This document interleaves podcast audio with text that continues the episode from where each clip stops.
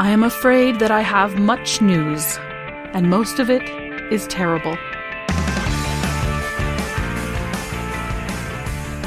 Welcome to The Mind Killer, the rationalist brain on politics. As always, I'm Wesley Fenza. Not as always, I am not Eneasz Brodski, I am David. And with us today, we have Gray. That's right. This is, I think, my third time on here. Gray, Pretty who are you? Back. Um, I'm a Discorder who listens to the Bayesian Conspiracy podcast and IRL friend of all three hosts of this one. And fellow podcaster. Yes, I also run a podcast called Uncultured Swine, soon to be renamed soon to be renamed Cultured Swine because we stopped discussing the Culture series. Um, we totally aped Matt Freeman's one person has read it and one hasn't format for reading a big work piecemeal, and uh, we finished with the Culture books recently. Or we will have finished with them shortly after this goes live. Yeah, they record like months in advance. It's really weird. Well, it's the episodes are like two hours long, and I'm kind of OCD about editing. Ah, just like me, as all our listeners know. Perfect, perfect editing all the time. Yeah, that's that's not it. I go through and like I literally try to remove every inhalation that you can hear on the track. All right, so yes, Gray's filling in for Eneasz today because he's in Hawaii like an a hole. But you listeners benefit because now you get to have Gray on the podcast. All right, so we're going to kick it off with some follow ups from our previous episode. So remember last episode when we had that breaking news and we were like, oh my God, breaking news. They're going to do a vote on the filibuster on the 17th, which is the day we're recording. Um, that's today. And the Senate is uh, has failed to vote on the filibuster. Apparently, they were just lying about that. Uh, they claim they're going to do it tomorrow, maybe, but uh, no longer holding my breath. Congress lying about things and being super disappointing? Not Chuck Schumer. Well, I don't think in this political climate that the Democrats actually want the filibuster gone. I think that as long as the filibuster exists, they can blame its existence for the fact that they can't marshal the votes for their own po- to get their a simple majority for their own policies. Uh, that's Roxanne, who is uh, having opinions about your opin- your uh, your take. By the way, Hi, Um, Roxy. But I think no, I don't think that's true. I think that's I think that's what the Republicans want because all their policies are really unpopular. But I think the Democrats are sincere that the the majority of them want to get rid of the filibuster. But there's uh you know the usual two holdouts. I think some of them are sincere, but I would definitely believe the more cynical take that the uh um the party The leadership higher-ups- absolutely are not. Yeah, I I would definitely believe that they want to keep it as a horse they can beat for um uh fundraising purposes. I guess I feel like it would be more useful for f- raising funds and getting votes if they like actually did things. I mean, they're always promising to do things. I mean, I, I feel like if they did them, then that might be better for them. But uh, yeah, you got your, your Manchin and your Sinema, who've both since since they made that announcement, were like, "No, we don't want to change the filibuster, um, and we're senators, so we're not going to. So aside from that, we have a follow up on the uh, Omicron lab leak story that we covered last episode, where I actually got some smart people to explain to me what synonymous and non-synonymous mutations are. And so what they are is they refer to which amino acids in the DNA chain a mutation affects. Um, and synonymous mutations don't really do anything. So natural selection won't select for them, and that's useful because that means they're effectively random. You can tell roughly how many generations a certain variant's gone through by how many synonymous mutations there are. The more synonymous mutations, the more generations, the older the uh, virus strain. Now, we should expect the ratio of synonymous and non synonymous mutations to be roughly the same across all variants, uh, since there's no reason the rate of developing useful mutations should be accelerating versus developing useless mutations. So, like, if Delta was able to develop 10 synonymous mutations and got five synonymous ones, uh, you'd have like a two to one ratio there. And then if you found a variant later that had a 100 non-synonymous mutations, it should have about 50 synonymous ones. So the ratio should be roughly the same. Um, now we're not seeing that with Omicron. It has, um, it only has one. If I was reading the graphs right, uh, synonymous mutation and has over 30 non-synonymous ones. Uh, it has no it has no non-synonymous mutations. The uh, graph is indexed from zero. Oh, is that right? Yeah. Oh, I guess uh, I must have been reading the graph wrong. Okay, so what that s- shows, this is how we know that it's not um, descended from Delta, that it's from or a strain. from any of the other stuff floating around. Right, that it's like from, what was it, December 2020? Uh, Yeah, June. it- it's June 2020. Okay, it's been well over a year since the thing that it descended from was spotted in the wild. yeah. Um, so that suggests that um, either it was lab grown or it um, the other the other alternative explanation, which is what the um, the the paper authors that graph came from suggest, is that uh, it it incubated in mice.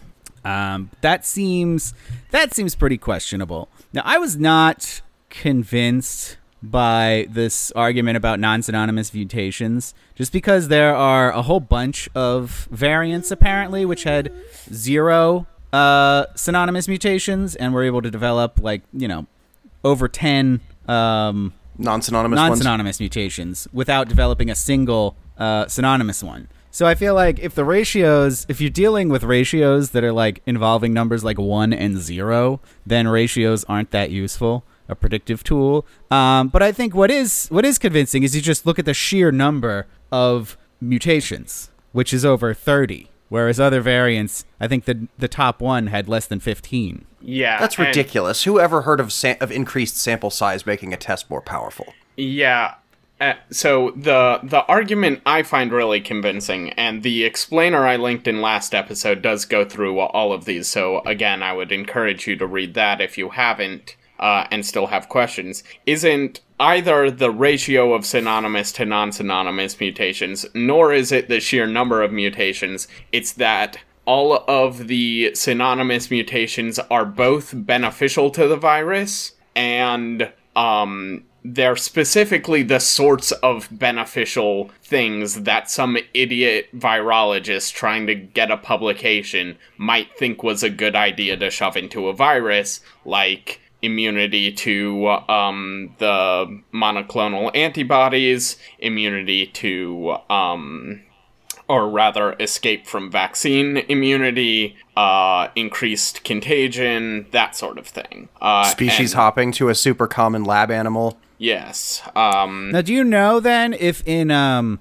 if other variants of concern, if they've had non-beneficial mutations sort of mixed in with the beneficial ones? Mm, it's kind of hard to say because um, you uh, um, like obviously the more non-beneficial mutations a virus has, the more likely it is to just have virus cancer and die instead of becoming a, a variant of concern. Uh, so that's not a knockdown drag out argument, but um, I think like all three of those arguments the number of mutations, the ratios, the beneficialness of the mutations, and so on they're kind of a Swiss cheese model of argument where um, each of them individually has holes, but taking them all together, a lot of the strong parts of other arguments cover up the weaknesses of uh, of the other arguments. Gotcha. Well, I certainly think lab leak is um, the most likely explanation here. I still don't understand it quite well enough to give a particularly high probability, but uh, other smart people think seem to think that it's uh, very unlikely that this came from anything but a lab. So that's where I'm at on that. Well, I'm uh, I'm not specifically saying that this virus was engineered and deliberately released in order to release the con- to reduce or you know remove the consequences of an earlier accidental viral release. But I am kind of reminded uh, in this story of uh, well any number of sorry the oldest the easiest one to come to remember is the old lady who swallowed a fly followed by a frog followed by you know Yeah. Um, and I'm looking at this graph again. I th- it does look like it has one synonymous mutation. that sort of well Yeah, that's against that's the possible. the backdrop I- of other I- mutations. I'm not sure, but yeah, I I'm not certain I was remembering it right, but Yeah, it's um, five yeah. of the five of the highlighted dots have zero, and Omicron has one. Um, but you know, whatever. Take that for what it's worth. Um, more, more follow ups. Um, so remember that racist uh, Paxlovid policy we talked about, where they were saying like, oh, but if you're not white, that's a risk factor. Um, so any non-white people can have them, but if you're white, you have to, you know, have a have another risk factor. Um, that was we were talking about that in terms of like somebody's local policy. Uh, but it should surprise nobody that that rule actually came from the FDA. Of course not, because you know the FDA wasn't awful enough. Yeah. Um, so, and all right, last follow up here. We have some more about Australia because we're the Dunking on Australia podcast now. Um, so, David, what's going on in Australia? Yeah, so uh, some tennis guy was denied entry into Australia where some tennis thing is going on. Um, this was because he was unvaccinated. I feel like he had a good reason, like some kind of health condition that the vaccines were at risk of exacerbating or something like that, but I don't remember exactly. Um, uh, the Australian courts overturned the denial of entry, causing many Australia stands to say, see, this proves they're not a police state. Courts don't overrule uh, the executive in police states. And then Australian immigration, at the behest of the Prime Minister, withdrew the visa. To my knowledge, this caused no one to look at it and say, huh, maybe they are a police state after all. because consistency is overrated. Also, I feel like um, different provinces in Australia are doing wildly different things. Because I saw somebody posted a thing that was like, Australia's policy is let it rip. And I'm like, uh, isn't Australia the one keeping the like COVID camps? So I think it's all just like different provinces are doing the opposite strategies. So uh, I actually had occasion to discuss this with some Australian friends, and um, part of the reason that this became such a shitstorm is that Western Australia, the state with one of its largest cities, Perth, uh, was still maintaining a strict internal border closure at the time Uh huh. and had not yet gotten Omicron. And because of how long that took, that caused a bunch of normies elsewhere in Australia to think, hey, maybe all of this concentration camp, hukou, internal passport shit was actually a good idea. Oi. And um, yeah, and and like the the media and government justifications for the subsequent revocation of the visa were, hey, if we let this unvaccinated person in, it spits on all the Australians who complied with the rules we already made. We must continue enforcing the rules to justify the rules. Yep. Oh, I love that. I love that policy. Yeah, if you find yourself at the bottom of a hole, make sure you keep digging, right? Exactly. Um, I think so. I think it was the Northern Territory, which had the like The concentration camps, yeah. no, the ones that aren't concentration camps. They're significantly better than concentration camps. We covered this last episode. Yeah, they're just camps where they uh, focus all the people with COVID into the same geographic area. Yeah, and they they force And, you to then, go you know, and you you can't have leave. armed guards that don't let you leave and go out and recover you if you escape. but they give you, you know, decent food. And Valium, because, you know, no reasonable person would be stressed under those circumstances. Yeah. All right. Well, now that we've covered all that, on to the new news. Uh, the I guess the biggest story this fortnight is that the Supreme Court has overturned Biden's vaccine mandate. Um, this was on a question of whether they should stay a preliminary injunction. So technically not on the merits, but a lot of stuff gets decided this way, and they actually wrote opinions and everything, so they are binding uh, on lower courts. Um, it was six three, uh, going exactly the way you'd expect. The conservatives on one side, the liberals on the other, um, and they held that OSHA can't regulate universal risks. So they said OSHA can only regulate risks that are like particular to a workplace. If it's just a risk out there in the world um, that is also at workplaces because it's everywhere, um, OSHA that that's not part of their mandate. I mean, that's definitely accurate. I was also super not impressed with Sotomayor's question about uh, how does it make sense for the states to have a power the federal government doesn't. This is someone who's on the Supreme Court. Wow, that's um. Did she really ask that? Yep, yeah, she said, "I don't understand how the fe- how the states can have a power the federal government doesn't." Like that. Uh, that's not the exact words, but that is definitely what she said. I I think that must have been more nuanced than that because she obviously knows. no, So, no, it- Sotomayor she- is not a, not a complete idiot. Um, I definitely uh, saw something about this on Reason, and uh, reason, while not perfectly reliable, is general generally reliable. I'll see if I can find the piece and I'll tell you about the nuances if I can get it. I believe she said something like that, but I think she was probably asking about a specific context. Like there's some kind of enabling statutes that have similar language or something. The the exact quote. Oh, sorry, I, I don't have the exact wording because they used brackets to establish the context.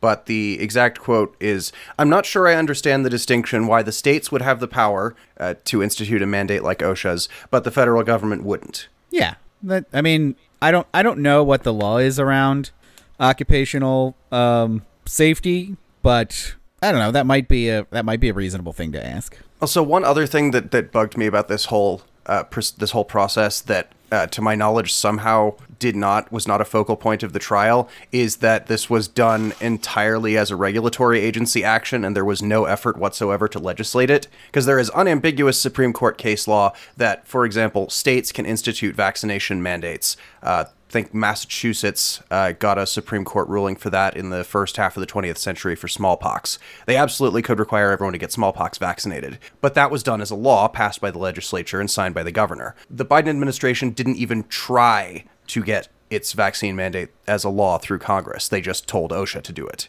And I'm, this is part of a trend of uh, serious disregard for I don't want to say overall rule of law, but the process is important. We and especially in a government of limited powers, it is really important to it is important to have a good process, but it's also important to stick to it to at least some extent, even when it sucks. And there was no effort whatsoever to do that.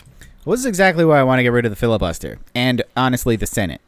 Um, the whole reason that things like that are done through executive action um, and overturned through the courts without involving the legislature at all is because the legislature is completely paralyzed by the 18,000 veto points that exist and can't do anything. Um, and the government's going to find a way to, to do things. It's going to happen. So now they do them through the much shittier means of executive action and uh, court action because Congress has just abdicated its re- responsibility for everything by refusing to change any of their rules so that they can actually pass laws. Well, there are also things they do that aren't even matters of Congress's rules sucking. They're a matter of Congress's leadership being shit. Well, that's- like Nancy that's Pelosi hasn't so allowed a an introdu- the introduction of an amendment of an amendment to a bill on the floor since she became speaker. Not a single time. Um, the like part how legislative leadership are not supposed to dictate what goes through a legislature. They're supposed to run the process. Uh, and the one of the reasons Congress is so paralyzed is that the leadership, in particularly uh, like this, the leadership we have right now, insists on trying to do legislation top down, which is not how this is supposed to work. Oh yeah, I mean, and the the whole reason the rules won't change is just because you know the the representatives don't want to change them. So it's all their fault, no question. Well, it's not like the speaker would allow a bill to come to the floor that stripped the speaker of 90% of her powers. exactly. Like the, even even if there were 95% support in Congress, nobody has the ability to force it through over her head. I mean, they could elect a different speaker. Point. Has that ever has, has that ever happened midterm? Has has a party ever removed a speaker? I don't think so. I think it would be very embarrassing. Uh, but they certainly do it at you know two year intervals. Point. So I guess we can say that based on the fact that she's been speaker more than once, uh, everyone is okay with this status quo. Yeah, there have been there have been several efforts to oust her as speaker. Um, most notably in 2016, I believe, or um, no, it- it might I thought been. 2016 was when she stopped being speaker because Yeah, the she was- Democrats lost the House. That's right. No, they got it back in 2018. I think that was when everyone was like, "No, let's get a different speaker," and uh, Pelosi fought them all off. Uh, but yeah, that's she's the speaker because that's what the majority of the Democrats in the House want. Um, so that's life. They suck. Um, all right. Uh, on the actual opinion, uh, I feel like, uh, um, as usual here, the majority opinion sucks, and the the um, there's a concurrence by Gorsuch and a um, dissent by I, I don't remember. One of the liberals wrote it, but they're actually like much more coherent opinions than the majority opinion because it's all as as it always is these days. It's like Roberts sitting in the middle between everyone, being like, okay, well here's the like crazy dumb rule that I'm gonna come up with. Um, which is that there's a you know you have to decide is this a hazard of daily life or a workplace um, where gorsuch uh, wrote an opinion that thomas and alito shared saying that not only is is it do they agree with the uh, the majority opinion but also that it fails what's called the major questions test which is a supreme court doctrine that was established in you know 100 years ago that if well, I guess it wasn't 100 years ago. It didn't even have all this agency bullshit then. But it was uh, probably like 50 years ago. That if Congress wants to give an agency an authority to settle a question of major political economic significance, they have to be really clear about that. And the OSHA statute just says, well, they have the ability to um, regulate toxic substances, uh, which, you know, if they wanted OSHA to be able to to mandate COVID 19 vaccines, you know, they've passed several COVID 19 bills. They could have put that in there. And the fact that they didn't show suggests that this was not uh, something that they were intended to be able to do, uh, which I think is actually a pretty good point. I like that opinion uh, much more than the majority opinion. That is uncharacteristically reasonable from the Supreme Court, I gotta say. Yes, I, I would prefer that as well. Well, you say uncharacteristically because those are the kind of things that never make it into majority opinions. So, how does that? That's actually a valid question. So here we have a majority opinion and a concurrence with equal numbers of signatories.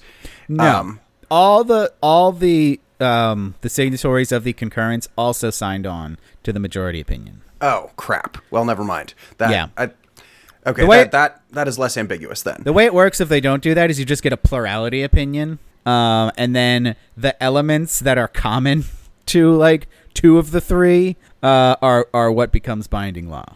okay. But, So but that- it's a that mess and an- lawyers hate that. Yeah, that that was an interesting thing uh, in a gun rights case about. Uh, I think of the the McDonald case. Uh, yeah, it was the one that incorporated the Second Amendment against the states, um, because there were separate arguments that the uh, that the Second Amendment should be incorporated under the Privileges and Immunities Clause uh, and the uh, Equal Protection or Substantive Due Process, and uh, the majority opinion, like the it was a 5-4 decision that ruled in favor of the plaintiff and applied the second amendment against the states but only four justices deemed to apply it under the uh, substantive due process clause and only one clarence thomas uh, I was gonna to say, apply it I'm, I'm sure I can tell you who it was because it's And- always and- Thomas. Clarence Thomas uh, wrote to incorporate it under the Privileges and Immunities Clause, which is uh, was gutted in the late 19th century and kind of irrelevant to modern jurisprudence, though it absolutely shouldn't be.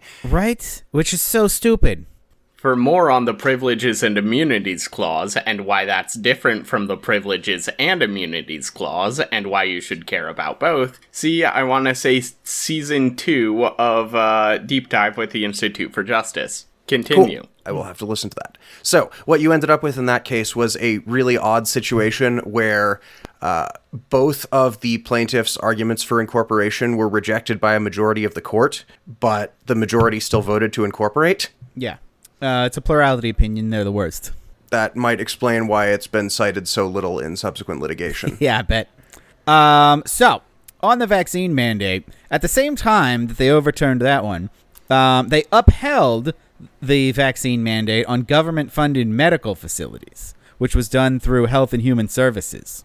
Uh, now, this was a 5 4 decision with uh, it was the Liberals plus um, Kavanaugh and Roberts, which is every 5 4 decision. And I was gonna. Well, no, I I figured Gorsuch would join on that. That's weird. No, no, Gorsuch is like the textualist guy. Yeah, but that that's led to some like that led to some embarrassment for Trump as well. I know David's talked about this. Yeah. Um, Gorsuch takes his job seriously, which is not what Donald Trump nominated him to do.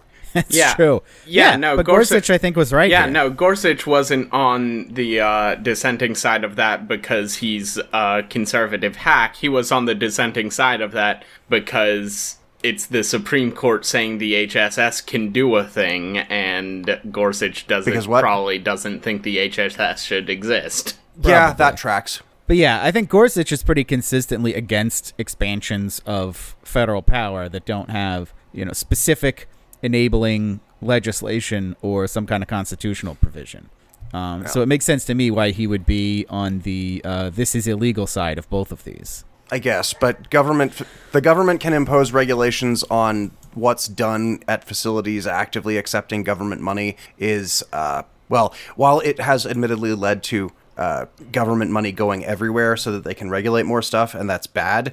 Uh, this doesn't seem like such a that that's not such a ridiculous thing.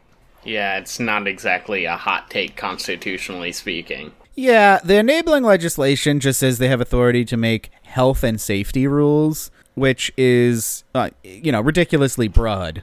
Um, so, you know, they chose not to uh, revisit the non delegation doctrine with this one, but we can hope for the future. Um, there, there was also a second um, dissent, which actually made a much better point, which is that to make these kinds of rules, there's a procedure you have to go through and you can only deviate from that procedure in the case of uh, genuine emergency.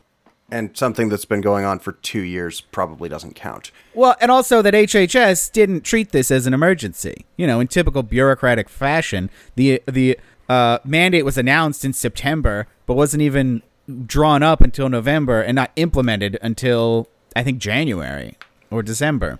So it was like, okay, you guys didn't seem to be acting like this needed all, you know, all necessary speed. Um, so you can't now claim it was a super emergency and delaying it for 30 to 60 days to get for a public comment period would have been, you know, unacceptably long. That's like Vogon level civil civil service bullshit. Yeah. yeah. So that that again, that was the one that I thought made the best points. Fair. Okay. Yeah. I'm I'm less. I, I'm less confused about all that than I was then. Yeah, but I think this does come down to a lot of ideology because both of these, you know, the the uh, legislation authorizing OSHA to do to mandate workplace safety, I think is is just as broad as the authority given to HHS to mandate health and safety. Um, so I think you know it just comes down to your ideology about like, oh, should these be things be read broadly or narrowly? Um, so I think that's why it came out the way it did. Fair enough. Minor white pill. I'd probably be happy with either result as long as it had a you know good, um, well reasoned and well supported opinion. Um, I read through both of these and I can't say that uh, I, I, I wouldn't I wouldn't call it that. I think these were kind of uh, all over the place and not that coherent, which bothers me as an attorney because I'm the kind of I have to cite these things sometimes. That's that is a good reason to hate it. But regardless, that's what happened. Uh, all right. Any more comments on the Supreme Court and vaccine mandates? Nope. Nope. Okay. All right. David, you have a story for us about rapid tests. The next two stories are just outright cribbed from uh, Zvi Mowshowitz's COVID posts, so if you're not reading those and you are listening to us, Fix that. Yes, what what Do Gray better. just said. Do better, people. Um, yeah. So the first piece is for home tests for COVID. Uh, throat swabs are much more effective than nose swabs. Uh, for diagnosticity, they will uh, show positive results earlier than um, swabs, and it'll be more in line with the um, uh, with the period of time where you are actually contagious. Uh, which again, home tests are much better for that than PCR tests. I don't like how people have been wording this because they always say throat swabs are better. And when I first heard that, it sounded to me like certain tests had throat swabs and certain tests have nose swabs. That's not the case. What we are saying is buy the test that has the nose swab in it and stick it down your damn throat. Yes, and I was about to uh, make that clear because a lot of people have been saying, oh no, you shouldn't do this. Yes, it is better for everything that tests are good for, but the FDA only tested these certain tests for nose swabs and not throat swabs. So if you, uh, um, so if you swab your throat with the nose swab test, even though it's just the same swab regardless, then you'll be breaking the rules. A- And and and that's bad. Yeah, you can also just do both if you don't mind, uh, you know, having a little saliva up your nose. Or mucus down your throat. If See, you I was go not going to suggest that one. That's much worse. What are you talking about? Mucus down your throat happens all the time. But it goes through your mouth this way. Gross. I mean, if you're swabbing your throat properly, it never contacts anything further forward than the glottis. That's true. Further incentive to do it right. Yep, you won't have to taste it. Uh, anyway, swab your throat, people. Yep. David, you have another story for us about how the FDA sucks. Yes, so uh, this next story is also just cribbed from Zvi. Uh, so this is from the CDC, actually. Uh, they are determined to continue allowing Americans to not have fun for as long as possible, and have recommended that Americans, n- and I think this is actually a binding recommendation, uh, not travel or go through quarantine if they travel to or from Canada for vague COVID related reasons. Um, in terms of like the actual amount of COVID there is in Canada, going to Canada is probably safer than staying in America, but the CDC doesn't care because they're kind of dumb. Uh, yeah, it sounds uh very stupid that there is absolutely no reason to continue restricting travel. Omicron's here, people. We're not gonna keep it out. We were never going to. Um, so just let people travel. It doesn't matter. Yeah. Um, I have one more bit of FDA awfulness that was going to be a troop deployment, but since we've done three news stories about it, I feel like running with the theme. All right, go for it. So Martin Shkreli, uh, the person, the only person probably ever described as a pharma bro, uh, has been sentenced to seven years for secure in prison for securities fraud. Also, Uh, the only person ever to hear that one Wu Tang album. Uh, it got seized, and then I think they released the song anyway. Oh, Like, yeah, it um, it, it was civilly forfeited. The album was.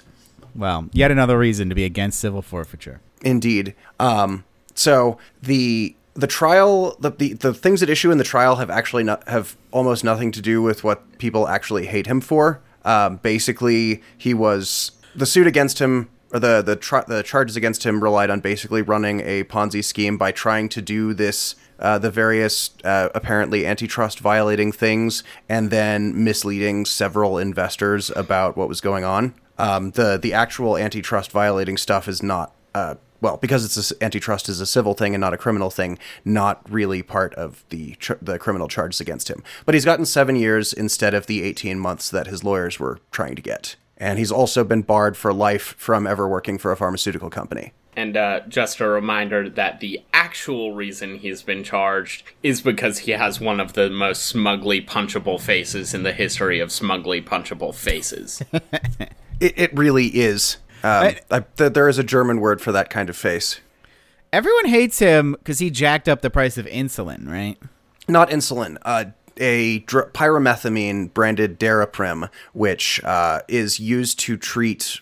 In the U.S., it's used to treat toxoplasmosis, uh, which is an opportunistic infection that, like, toxo is not something the human immune system has trouble with under normal circumstances. You almost exclusively find it in people who are um, like going through cancer treatment, and so their immune system's been nuked, or they have late stage AIDS and their immune system can't do anything. Um, you need serious immunocompromise for toxo to become a clinical problem, and this is the only drug currently approved to treat it. And so what Shkreli did uh, was buy the rights to distribute the only FDA approved formula, like the FDA doesn't uh, just approve drugs. You have to get like individual pill formulations approved, even if the active ingredients are identical. So if uh, if we've got an off-patent drug and you sell it uh, with uh, cornstarch and titanium dioxide as the fillers, and I want to make one that uses potato starch and titanium dioxide, I have to actually make a new drug application uh, for that, even though the potato starch is generally recognized as safe and not an active ingredient. So what Shkreli did was buy the rights to the on- to distribute the only FDA approved formulation of this drug, set up exclusive supply agreements with the companies that manufactured it, and then refused to sell samples of the drug to generic manufacturers so that they could perform so they would not be able to perform the FDA required bioequivalence testing that you need to do to get a new formulation approved. I love how the moral of this story is that Shkreli's an asshole and not that the FDA is insane. Right. The the major black pill and the reason that I'm throwing on that I'm jumping on the FDA hate train here is that literally none of the rules that Shkreli relied on to corner the market have been changed. Of course You not. still have to get approval for individual for changes to inactive ingredients in generic drugs. There still isn't a rule requiring se- requiring people to sell formulations to generic manufacturers for bioequivalence testing. There still isn't a rule against those exclusive supply agreements. And yeah. Oh, and you still need to get approved to manufacture individual generic drugs. So even companies that were al- that already make a lot of generics couldn't just repurpose one of their unused production lines or one of their unprofitable production lines to start making Daraprim. I mean, why bother changing anything? It probably won't happen again, right? Yeah. So Martin Shkreli isn't being convicted for things that have nothing to do with what he actually did wrong. And uh, but I don't think that what he did in Dara did what did with Daraprim reflects badly on him because well, all of it relied on legal rules that can easily be changed and have not been. So the fault lies with Congress, entire and to a lesser extent the FDA. Yeah, if that's the way it's supposed to work, what are you going to do? Yeah, Uh, I Martin mean, Shkreli did I- not break any rules with Daraprim. I mean, I am a big fan of Menorms. Uh, I think that life is complicated enough that you can't hard code rules against every bad thing. Preach! And uh, so I am okay giving putting some of the blame on Shkreli, uh, because like I assume for the longest time it was kind of an open secret that this was a thing you could do, and people just didn't do it. Um, yeah, the, the norm he violated was that he started Turing Pharmaceuticals later uh, Retrophin uh, to uh, specifically to do this with every generic drug they could. This was their business model. Yeah. So that's a majorly douchey thing to do, and I am comfortable saying that there's enough assholery in this whole situation to say both fuck Shkreli with a rake and also FDA Delenda est. I think that's uncontroversial. Fuck Shkreli with a rake, and further, I am of the opinion that the FDA must be destroyed. Who could possibly disagree? All right, moving on uh, to some other questionable government things. So the leader of the Oath Keepers and 10 others have been charged with seditious conspiracy, which is a big boy law. Um, one of the only ones used in anything having to do with January 6th.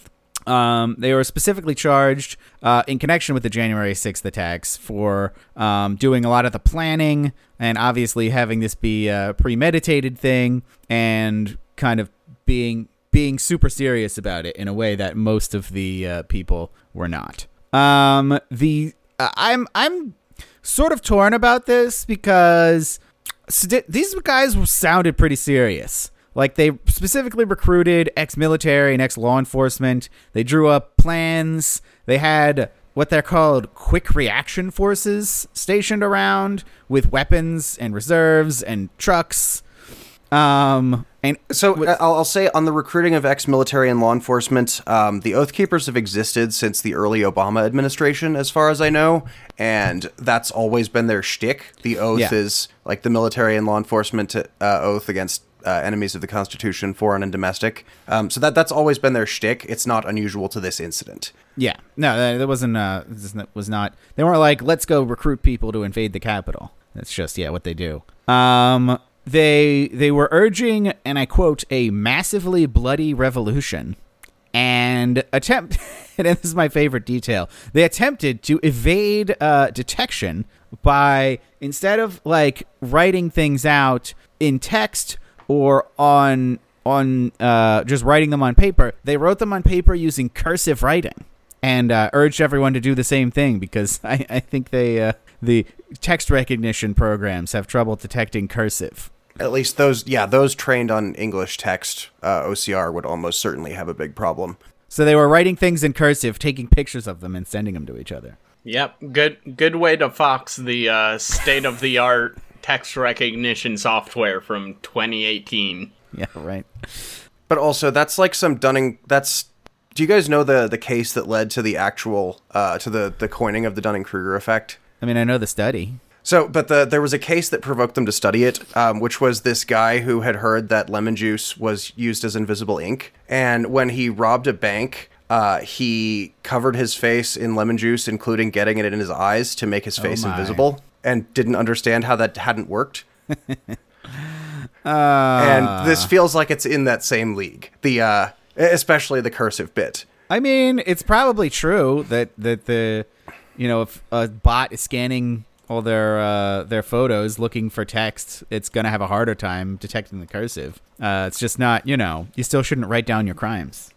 Yes, and um, it, it's really hard. Like e- even ignoring the content, um, when you make a policy like that, it's really hard to argue that you uh, weren't up to something nefarious Yeah. because something something the wicked flee where no man pursueth. Yeah.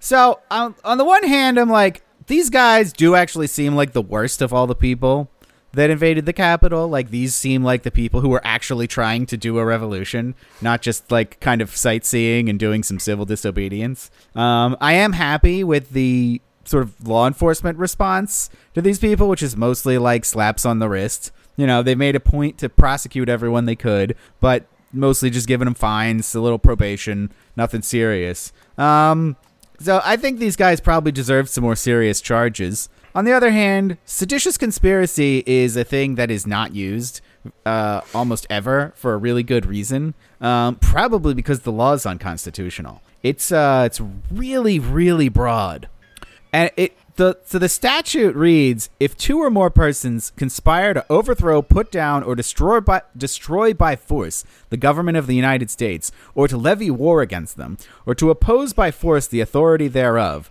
or by force to prevent, hinder, or delay the execution of any law of the United States, or by force to seize, take, or possess any property of the United States contrary to the authority they, thereof, they shall each be fined under this title or imprisoned not more than 20 years or both. Um, so if, if you're hearing that and thinking, wow, this applies to much, a lot of behavior that we've witnessed over the past couple years, you're not wrong. Yeah, some of my best friends have, um, I mean, not by force, but definitely by guile, have sought to prevent, hinder, or delay the execution of laws of the United States.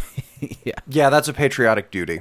Um, so it's like I do think th- these guys being charged, this actually is within the spirit of the law. But um, I if I were the government, I would not be trying to prosecute people under this because I feel like it's going to get tossed out, especially with this Supreme Court. So I, I'm reading the uh, quickly the article that you actually linked for that, and I Yeah. was going to I wanted to, to chime in that the phrase "massively bloody revolution" sounds like something that would only be said by an FBI informant uh, close to this, trying to create uh, justification for the prosecution, like things you could wave at the jury and scream about It does sound like that.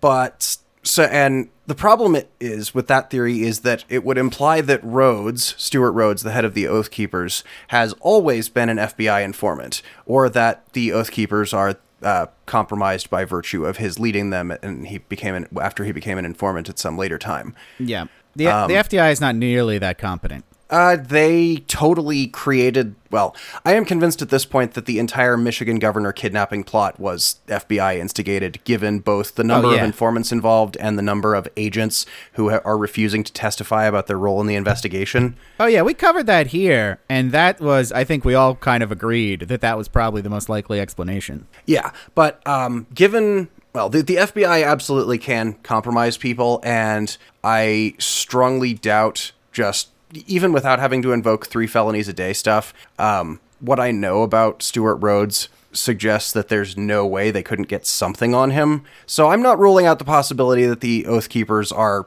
basically FBI controlled at this point, and were at the time of January 6th. I think that's pretty silly. They've been, I mean, they've been an organization for a long time. Oh yeah, I'm not saying that they always were, but it seems implausible at this point that they aren't to me. Like I said, they could have compromised him at any time. It seems unlikely that they couldn't get some leverage on him because they can get leverage on basically anyone if they look long enough. Yeah, but this is the guy who's charged. Like if Point. he gets a better deal than the rest of them, then I think maybe you have some reason to kind of look askance at that. Um, Okay. I feel like if I, you're I'll figure out the odds on that, but I, I want to make a bet on this. We'll we'll throw it in the bets channel later. Okay. Yeah, I feel like if you're a cooperating witness, but also you're getting charged with, you know, seditious conspiracy, then something has gone wrong in that deal. that is a level of incompetence I could believe from the Department of Justice.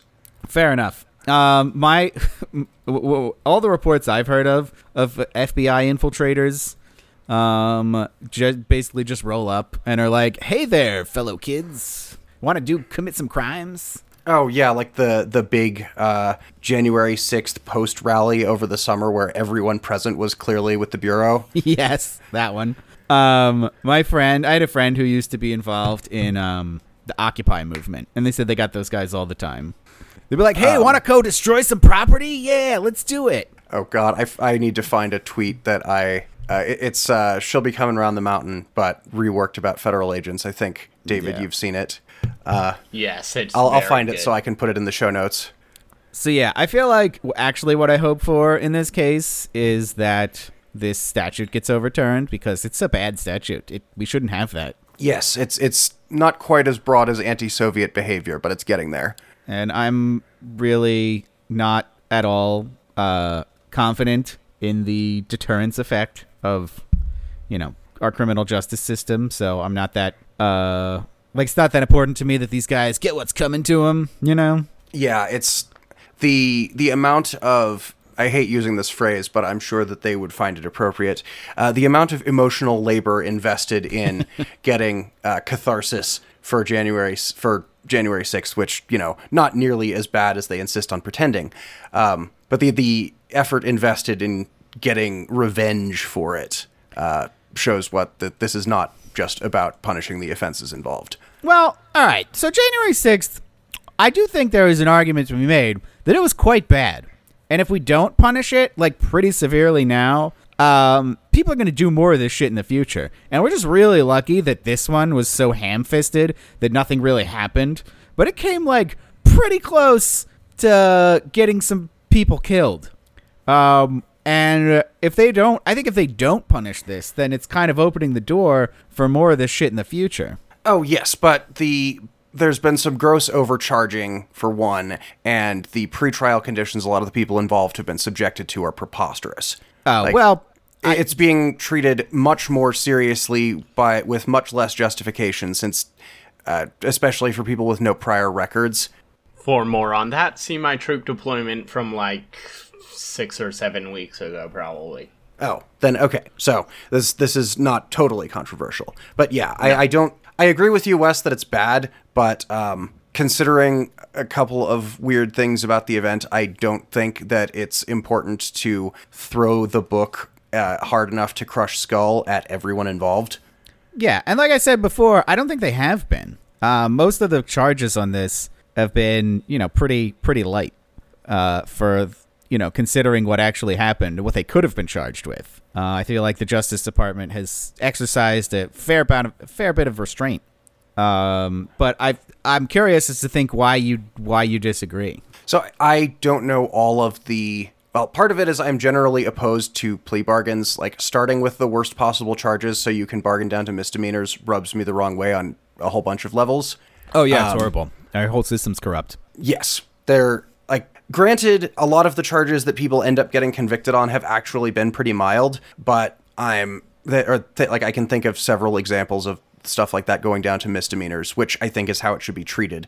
But I'm not okay with opening indictment with 100 years worth of felonies and then ending up with 6 months worth of misdemeanors as the final charges. Yeah, that's and fair. a lot of these people have already been held long enough that they'll be getting off on that they've served pretrial detention longer than the sentence they could get. Oh yeah, yeah. I think almost. I I I think ninety percent of them haven't gotten any kind of jail sentence at all. Yeah, and and I can't remember a lot of actual prison sentences anyway. Like most Yeah. of these people would probably go minimum security just because they're getting a few months, if even that. But there there's there are other things wrong procedurally here.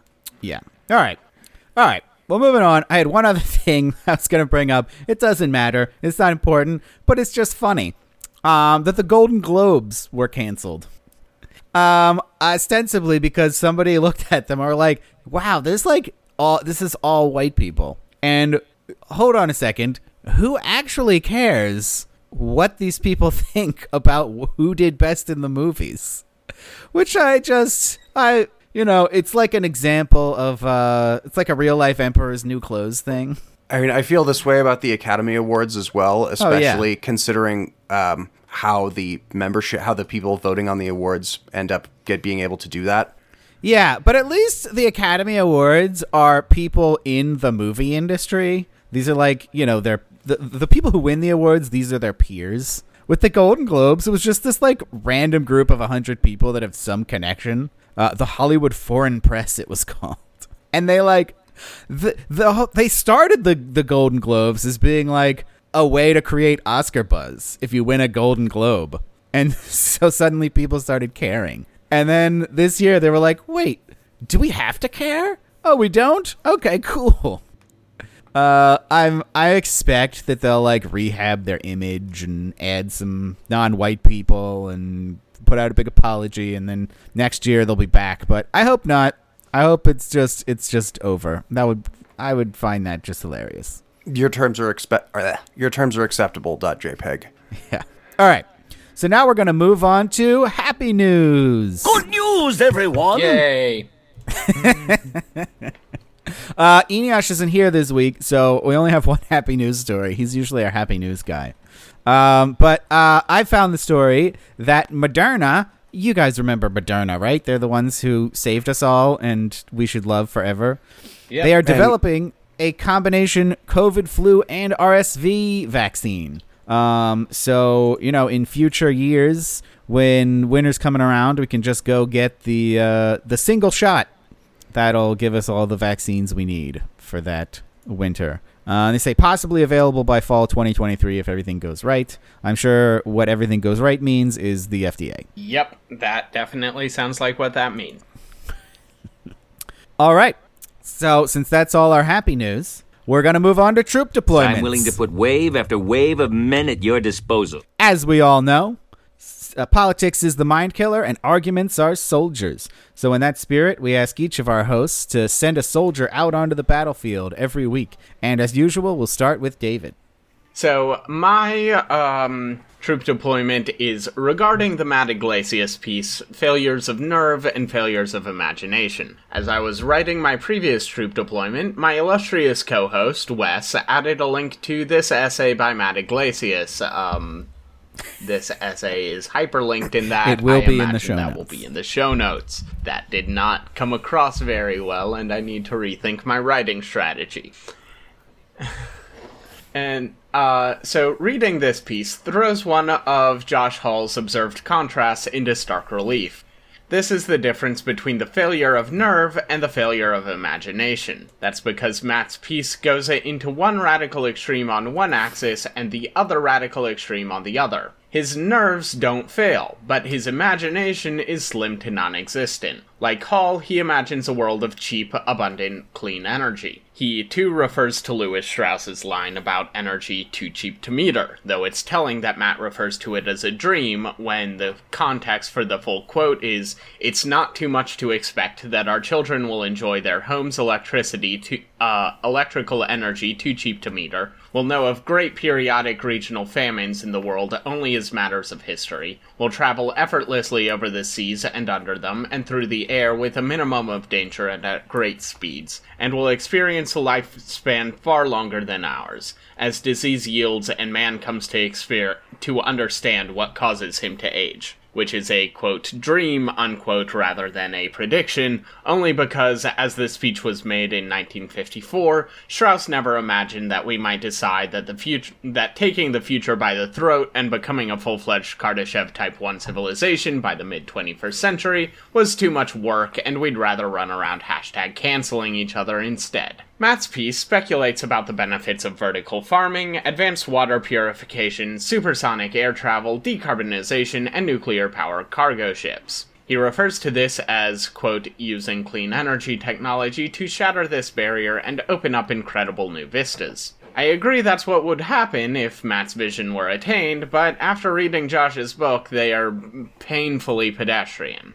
Matt says we could use energy too cheap to meter to decarbonize the air. Josh says that once we have energy too cheap to meter, we might need to keep some coal fires burning just to make sure there's enough atmospheric carbon for the nanofactories in our smartphones to keep us well supplied with nanotubes and synthetic diamond for whatever we might need them for. Matt Yglesias is a useful sort of person to have around. After all, strong nerves and no imagination does describe a lot of people, maybe even the median voter in some places. I do imagine there are some people who would be charmed by discussions of vertical farming in isolation, who'd be turned off by, quote, whimsical fantasy, unquote, like mentioning vertical farming as a footnote on the way to discussing how mature nanotechnology will let us end run around the whole process of agriculture and let us turn carbon dioxide and nitrate fertilizer directly back into hamburgers. Never mind that the later that the latter is extremely well established uh, is based on extremely well established scientific principles, and we only need to work out the engineering details, then get government approval for the whole thing. But don't let the political usefulness of people like Matt lead you to making the same mistakes. We can do far better than wide scale deployment of somewhat cool technology, which was successfully prototyped and developed small scale back in the 1990s. Uh, one final nit I need to pick. Matt describes the Great Strangulation slash Henry Adams curve flatline as, quote, the energy diet, unquote. Again, I understand what he's doing politically and will grudgingly concede that it's probably useful. But the Great Strangulation has been a diet in the same way that fatally severe but not yet fatal eating disorders are.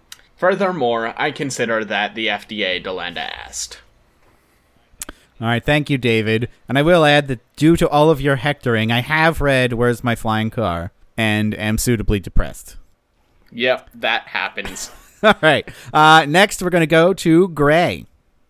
Okay. Um, since I'm incapable of coming on this podcast without a troop deployment about guns, uh, my hobby horse this time around is the Protection of Lawful Commerce in Arms Act. This is uh, it's kind of back in the news because there's a lawsuit against New York under it. It's a Bush administration era federal law that um, how do I so what the the least significant thing it did was require that trigger locks be included of some sort be included with every gun uh, because of uh, some lawsuits, some lo- product liability lawsuits against gun companies uh, who had not included them, and people who had irresponsibly stored their guns unlocked, and kids got a hold of them, and with the unlocked trigger were able to negligently or accidentally discharge. So that is not a completely stupid rule to have, especially since the locks cost like five to ten dollars. That I'm okay with. Um, the but what else the protection of lawful commerce in arms act does is strictly delineate uh, what gun manufacturers are liable for uh, in as, when firearms are misused. Basically it says that if uh, someone takes a 1911 and holds up a liquor store you don't get to sue colt uh, if someone gets hurt. And uh, the reason this matters is that uh, when early in the Bush administration and late in the Clinton administration, it was kind of realized that uh, a lot there was a lot of momentum against gun control, and there were still a lot of policies people would rather uh, see implemented that could not pass legislation. Uh, the federal assault weapons ban, which I'm pretty sure I've talked about before, had just expired, and that was considered to be uh, doom by people who think that way. And it was decided that if they couldn't, as often happens in America, that if they couldn't win this fight legislatively, uh, they would get everything they wanted uh, by basically liability precedent set in liability lawsuits and there was a lot of effort to sue gun manufacturers for things that you know private citizens did with guns after purchasing them that had nothing to do with the guns. Um, and the the Protection of Lawful Commerce in Arms Act says that no, uh, as a rule, you cannot sue a gun manufacturer for things done with their guns unless you uh, unless a couple of negligence conditions are satisfied like uh, you sell to someone you know is a prohibited person, or you know that the gun in question is intended for use in a crime, or your gun is actually mechanically defective and that is the source of the liability in question. Um, all of those things are, you know, perfectly reasonable uh, torts that should exist, but the other ones aren't. And the reason this is back in the news is uh, that one, uh, the Biden administration has and it's obviously not a priority because nobody has legislative priorities anymore. But the president, uh, during the primaries, attacked Bernie for having voted for this, uh, even though it seems like some of the most reasonable liability law that I've ever heard. And uh, a couple of extremely online gun control people have been uh, talking about ending it since the state of New York was sued last week for some violations of it. So th- this is a very important law that needs to stay in existence uh, the people responsible for the misuse of guns are like actual criminals, not the people who make guns for a market that's over 99% legal. Um, write your congressman. Here, here. All right, thank you, Gray. All right, my troop deployment this week is a proposal for COVID Independence Day this March 13th. On March 13th, 2020, President Trump declared COVID 19 a national emergency and lockdowns started. In less than two months, it will be the two year anniversary. And I propose that as a date to be done with all this bullshit.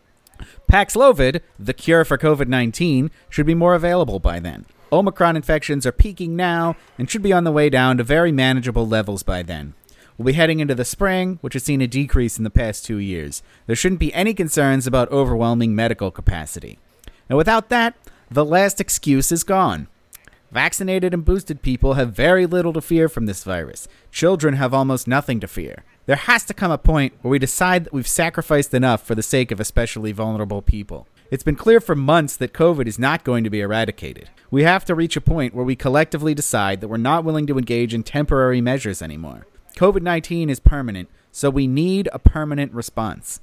And I propose March 13th as a convenient Schelling point for making that decision. So, what's a good permanent response?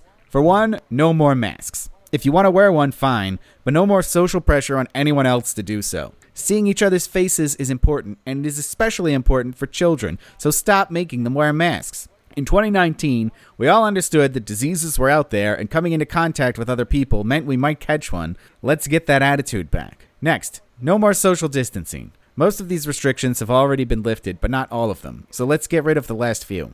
And no more Zoom school. This never made sense. While I'm no fan of schools, we seem to have made them even worse with remote learning. If you're going to close the school, close it for real and let the kids play outside, and then never reopen it. We should keep remote work. Not for any virus related reasons, it's just better than office work. We should also keep the norm where if you're sick, you stay home. It's hard to remember, but before this virus, there was an expectation that you had to be hospital level sick before missing work. That was always dumb, so let's keep the new norm where if you feel sick, you stay home until you feel better. So March 13th, let's all ditch our masks, go where we want, throw parties, see friends and family, and generally live our lives the way we did in March of 2019. It has to happen at some point, and by then, barring something very unexpected, it will be time. All right, that's our show for this week. Thanks for listening. Please follow us wherever you follow podcasts.